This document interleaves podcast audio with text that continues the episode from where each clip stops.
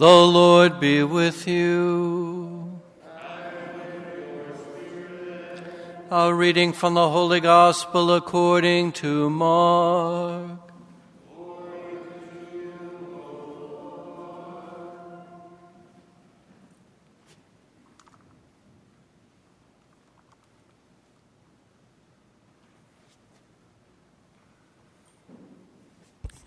A leper came to Jesus and kneeling down begged him and said, If you wish, you can make me clean. Moved with pity, he stretched out his hand, touched him, and said to him, I do will it, be made clean. The leprosy left him immediately, and he was made clean.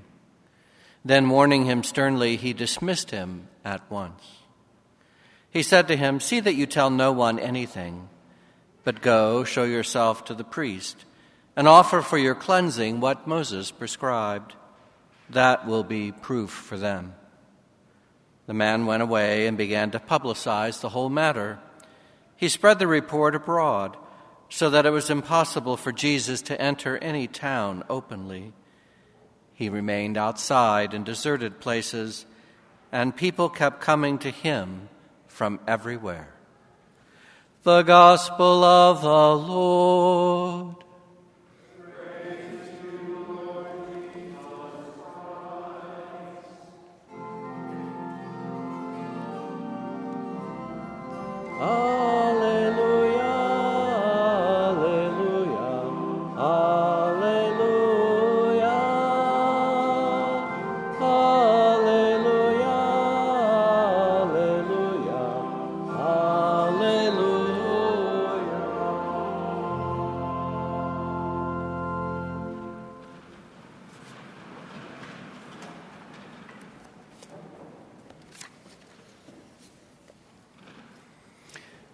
As a young priest from 1991 to 1997, I worked at St. Luke Institute, which is a psychiatric facility in Washington, D.C.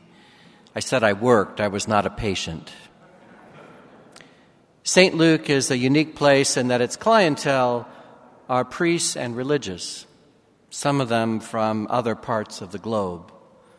Their mission is to provide healing to religious and priests struggling with behavioral and emotional problems. And their motto has remained the same. It reads, Because compassion is a gift. I find myself thinking about that motto as I read our gospel for this weekend. For we are told that when the leper asked for healing, Jesus, moved with pity, stretched out his hand and touched him. In essence, he was moved with great compassion for the leper because he understood his great suffering. In the time of Jesus, lepers were forced to live outside the community. As we heard in our first reading, they were to tear their clothes, keep their heads bare, and cover their faces. In addition, they were to keep four cubits from others. Interestingly, four cubits is about six feet. Those restrictions are a bit more real for me as we continue our way through the pandemic. You know, it's very evident throughout the Gospels that Jesus taught his followers many things. He taught them about forgiveness, about caring for others in need, most importantly, about love. But I think he also taught his disciples about the importance of compassion. In the Gospel of Luke, he even states, Be compassionate as your heavenly Father is compassionate. As I thought about all that, I found myself asking, What does that look like? What does that mean? I think foremost, compassion is rooted in another word. It's rooted in the word empathy, which for me means truly seeing not only Christ, but myself in those I encounter. In a very real way, it means recognizing that each of us, we are all far more alike than we are different. Yes, we all bleed. We all know joys and we know sorrows.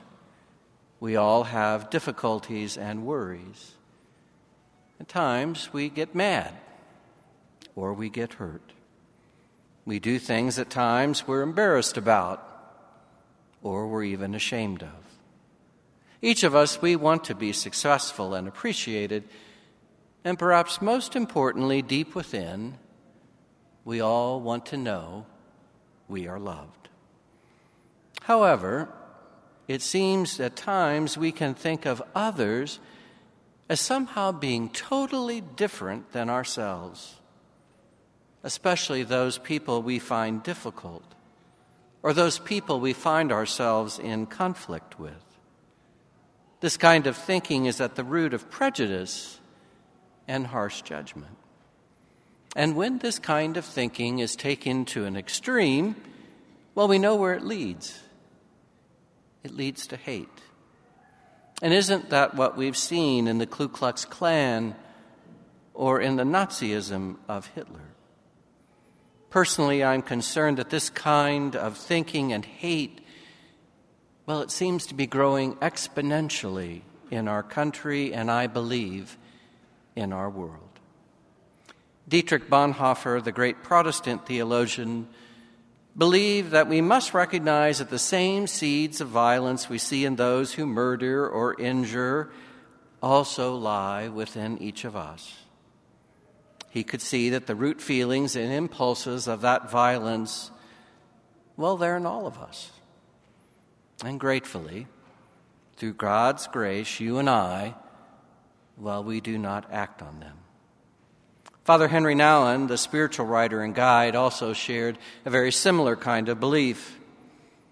He wrote, seemingly, we all participate to a greater or lesser degree in all of the forms of human brokenness. Neither greed nor anger, neither lust nor resentment, neither frivolity nor jealousy are completely absent from any of us. There is no offense, crime, or war that does not have its seeds in our own hearts. And all that being said, it's also important to remember that compassion does not excuse sinful behavior, nor does it dismiss the importance of being responsible and accountable for one's actions. Compassion is also about respect and kindness.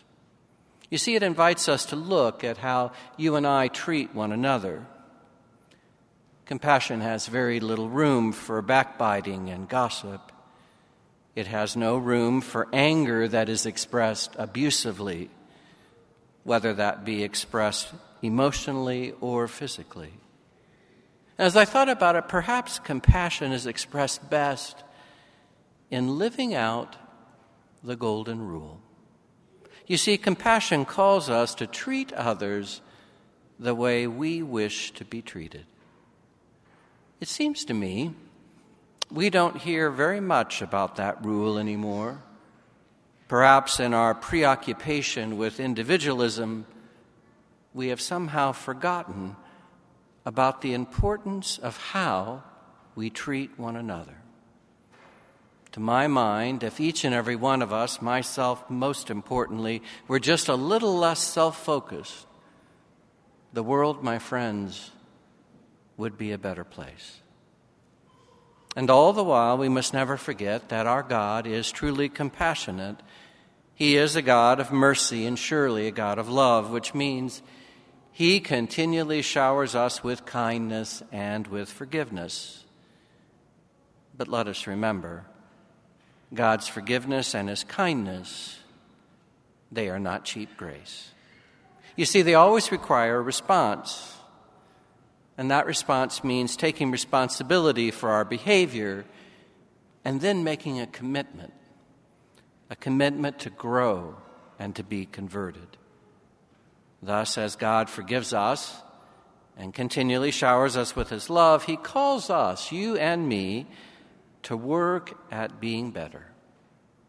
and surely he calls us to treat one another with compassion.